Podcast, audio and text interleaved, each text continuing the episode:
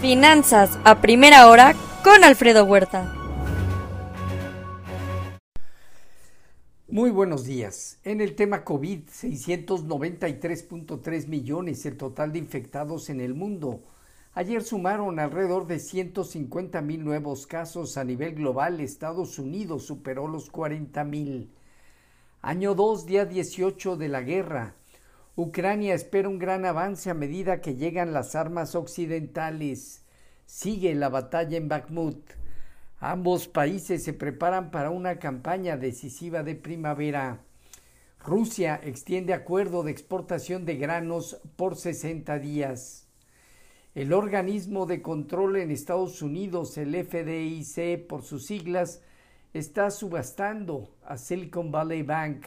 Algunos bancos y fondos voltean a verlo. Joe Biden pedirá al Congreso fortalecer reglas de banco. El gobierno rescató a los eh, clientes de estos dos bancos sumando más de 200 mil millones de dólares. Moody's pone a First Republic Bank y otros cinco bancos en revisión ante las caídas eh, fuertes y presiones fuertes del sector financiero.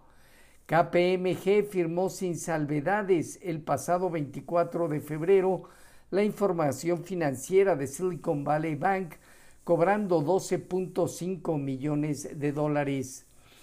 Empieza de nuevo la percepción del mercado y los miembros de la Fed entre no incrementar la tasa de interés este próximo 22 de marzo o incrementarla de manera gradual 25 puntos base. Hoy habrá dato de empleo al mes de febrero en Estados Unidos estimando al menos disminuya a niveles del 6%. En Asia Pacífico, caídas importantes del orden del 2% o más, Hong Kong, Japón, Corea del Sur, entre otros. Afectación del sector bancario. En Europa, movimientos eh, que intentan estabilizarse ya algunos con cierta volatilidad y altibajos pues, se presentan en zona positiva Francia, Alemania, el IBEX de España, marginalmente abajo el Financial Times de Londres y el MIB de Italia que pierde poco más del 1%. Credit Suisse encuentra debilidades importantes en los informes financieros por controles internos ineficientes. Volkswagen invertirá 193 mil millones de de dólares a cinco años a medida que acelera los vehículos eléctricos. Hoy, en divisas, un índice dólar arriba 0.2%, el euro en 1.072 negativo 0.1% y la libra en 1.216 abajo 0.2%. Hoy destaca nuevamente los precios del petróleo el WTI alrededor de 2% abajo, la cotización arriba de los 73 dólares. En metales, el oro tomando utilidades en 1908 dólares, 0.4% abajo, el cobre 0.5% negativo y la plata 0.9% de contracción. Ayer, desde luego, se dieron cierres eh, mixtos en los eh, mercados en Estados Unidos en una jornada donde el dólar se dio terreno y se demandó nuevamente la curva de bonos del tesoro. Em, el Dow Jones parte de los 31.819 eh, unidades, se encuentra en zona crítica donde puede intentar algunos rebotes técnicos debajo de los 31.700 confirma eh, la formación técnica de baja que trae el Standard Poor's en 3.855 puntos disminuyó 0.15%, debajo de 3.850 unidades, refleja señales negativas y el Nasdaq en 11.188 unidades. Avanza casi medio punto porcentual. El mercado tiene en los 11.000 puntos una zona baja también relevante.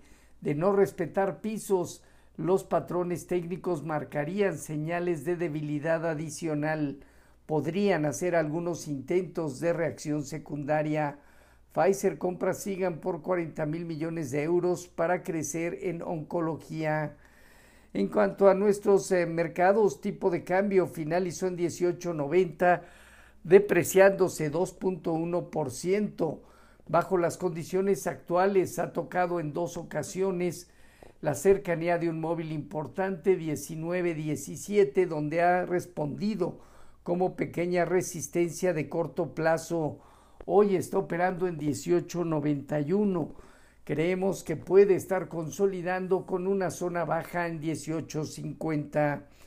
Eh, fondeo eh, diario cercano al papel gubernamental y bancario al 11%, latía 28 días en 11.31.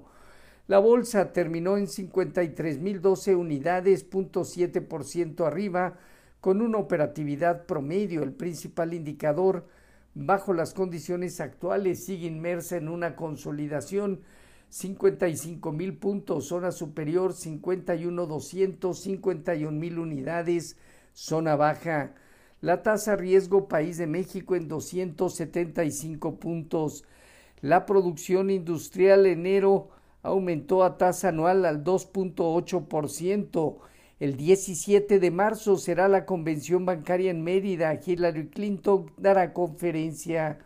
Hoy tendremos datos de precios al consumidor en Estados Unidos, em, reservas semanales de crudo por parte de la API y habrá discurso de Bowman, gobernadora de la Junta de la Reserva Federal. En México, las reservas internacionales alrededor de los 200 mil millones de dólares. Los eh, futuros mantienen un sesgo positivo que van desde 0.5 a 0.7%, Dow Jones, Standard Poor's y Nasdaq. Un tipo de cambio alrededor de 18.89 a la venta, 0.1% de apreciación y el bono, el rendimiento del bono a 10 años en Estados Unidos operando en 360, casi 8 puntos base arriba.